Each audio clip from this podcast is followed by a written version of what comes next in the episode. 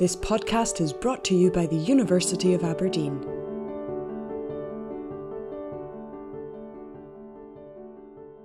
Hello, and welcome to the University of Aberdeen podcast from the Rowett Institute. Today, I'm very happy to introduce Professor Lora Heisler. Professor Heisler investigates the circuitry in the brain to try and identify new targets for type 2 diabetes medication. For her work, Lora was awarded the Outstanding Scientific Achievement Award from both the Obesity Society and the American Diabetes Association. Professor Heisler, welcome. Thank you. How are you doing? Can you tell us when and why you first became interested in science? I've actually always been interested in science. Uh, what I love about it is just the the aspect of discovery, and it's just something that's always interested me. So, looking back, what and where did you study? What made you choose the courses you chose? I was always interested in the brain and behavior. So, what makes us do uh, the things that we do, and um, this sort of prompted me to start with psychology and uh, studying the brain, as I said, the brain and behavior. And as I started with psychology, I became more and more interested in studying more of like the, the brain circuitry. So it sort of uh, led me down the neuroscience track. And so that's what I ended up um, studying after that. Um, I got some really fantastic advice from my mentor or advisor when I was at university. And I said to him that I was a little intimidated by the number of years required in the United States for a PhD. And so in the United States, a PhD degree is typically five years, and then you tend to do four years of postdoctoral training after that. So it's close to a decade. And I was a little intimidated by that kind of time investment. And my advisor said to me, You're better off doing what you love, regardless of the amount of time investment, um, because that's the your career for the rest of your of your life. And that's the advice that I would pass on again is really just do what you love because you know your career is something that you put a lot of time into for the rest of your life. So do what you love. Sounds like very good advice. So, what type of scientist are you now, and how did that bring you to work at the Rowett Institute? As I mentioned, I study the brain and behavior. And when I was doing my postdoc, I thought about, well, what kind of uh, behavior am I really interested in? And at that time, um, I was noticing in the United States that obesity was becoming more and more of a problem. And that got me interested in studying appetite. So, you know, what are how how is the how does the brain control appetite? And it might be a little bit of a surprise to think that the brain is what is controlling appetite as opposed to the stomach. But what happens is is that the stomach talks to the brain and it's the brain that ends up deciding when we're hungry and when we're full. And so that's kind of put me on that path of trying to define the different regions of the brain and within those regions, the main players that are controlling hunger and appetite. And then that sort of led me on to um, glycemic control and parameters associated with uh, diabetes. That's really interesting that the, the brain is obviously the main controller of everything that goes on, including appetite. Yeah, it is. So, what are your current research interests, and what what what might the future hold for you? Well, actually, this is a really exciting time in neuroscience. There are a lot of new techniques and uh, new technology that's been developed really recently.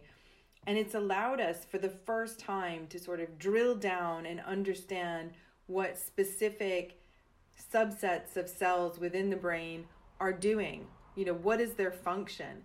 And so, I mean, this is a fantastic time to uh, get into neuroscience because these tool, tools are now available.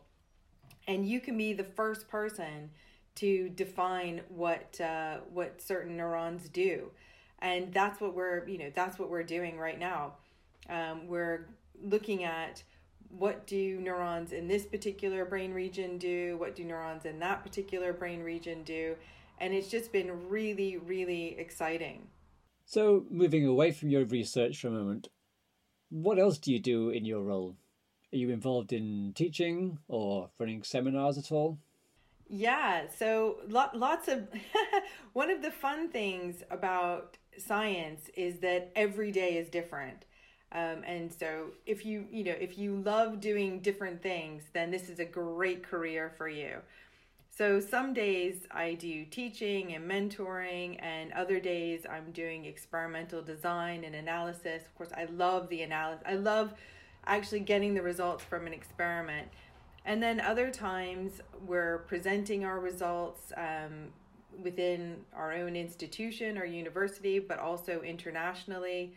We're writing things up for, for publication or might be reading other people's research, um, public engagement activities. Uh, there's just like there's so much that we're that we're doing. It's just really really exciting and lots of fun.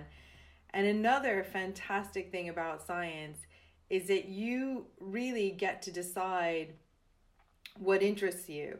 So you think what what's the question that I want to answer? And then you can develop your day and month and year years around answering that question. So it's it's really really a fun job. What have been your major career milestones or, or highlights, do you think? Um, have there been any obstacles that you've had to overcome?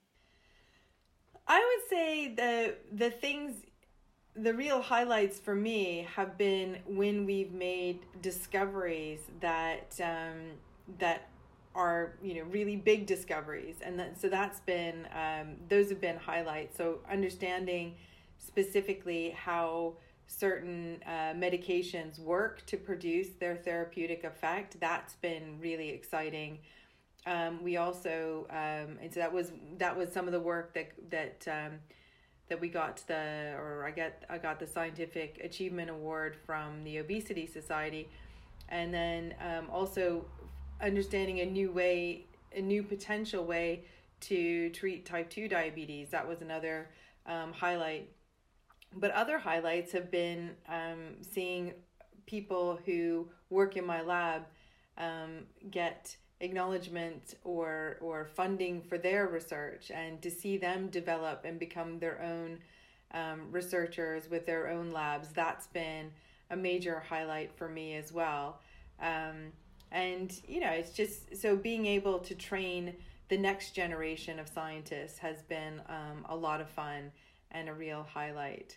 And um, yeah, and, and just, you know, all the the other highlights have just been um, organizing conferences with colleagues um, to bring together people from all over the world to um, to talk about the things that we're interested in, like you know the brain control of appetite and glycemic control.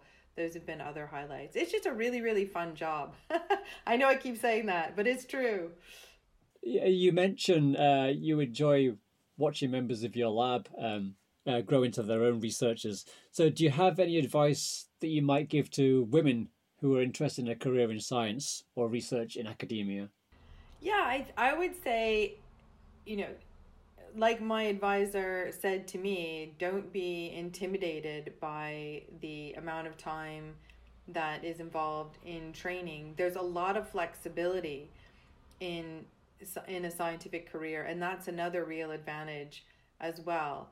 Um, it you can you have the in general you can um, arrange your schedule more around your own personal circumstances and that's a that's that's a benefit of of being in the the academic environment.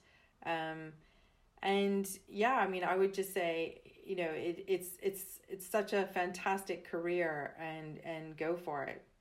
Thank you. It's quite clear that you're very passionate about your your research and your work and that. Um so that's the end of our our interview and our podcast. So it just remains for me to say thank you very much professor lora heisler well, thank you so much for, for taking the time to talk to me today. I really enjoyed it. And all the best. Thank you.